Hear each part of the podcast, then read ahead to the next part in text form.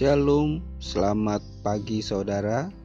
Kembali pagi hari ini saya menyampaikan renungan firman Tuhan dengan tema kesesakan membuahkan integritas yang diambil di dalam Mazmur 120.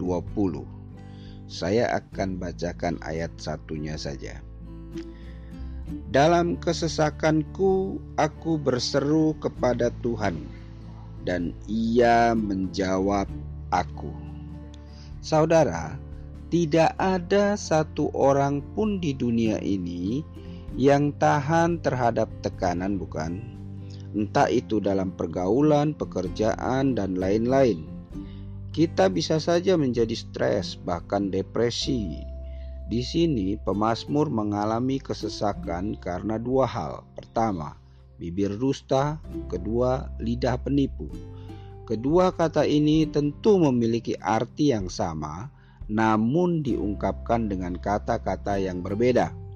Keduanya merupakan anggota tubuh yang membuat manusia dapat berbicara, tetapi sayangnya keduanya dipakai untuk mengucapkan hal-hal yang jahat dan tidak membangun orang lain.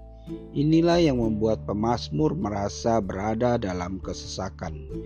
Ia berada di antara orang-orang yang tidak mengenal Tuhan mereka, yang kasar dan keras, serta tidak suka perdamaian.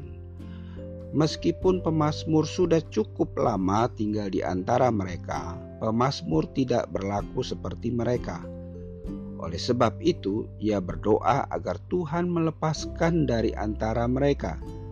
Kesesakan yang dialami oleh pemazmur tidak membuatnya kehilangan jati diri, melainkan ia makin menunjukkan integritasnya di tengah orang-orang yang tidak mengenal Tuhan. Caranya ialah tetap menyerahkan hidupnya kepada Tuhan dan tetap cinta akan kehidupan yang penuh perdamaian. Saat ini, barangkali kita sedang berada di tengah lingkungan yang bukan hanya tidak memberi kenyamanan, tetapi juga menyesakan. Mungkin itu lingkungan kerja atau pergaulan yang tidak sesuai dengan nilai dan ajaran-ajaran baik yang kita terima. Bahkan bisa jadi lingkungan itu memaksa kita untuk berubah dan mengikuti gaya hidup yang ada di situ. Namun, belajar dari pemazmur, biarlah kesesakan dan ketidaknyamanan yang dihadapi justru membuat kita makin berintegritas dan menunjukkan nilai-nilai serta ajaran Kristus yang ada dalam diri kita.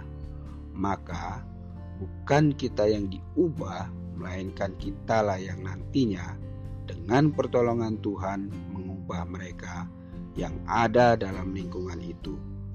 Menjadi orang-orang berintegritas yang memuliakan Tuhan dan tetap setia. Terima kasih saudara. Selamat pagi. Tetap semangat dan tetap kuat di dalam Tuhan. Amin.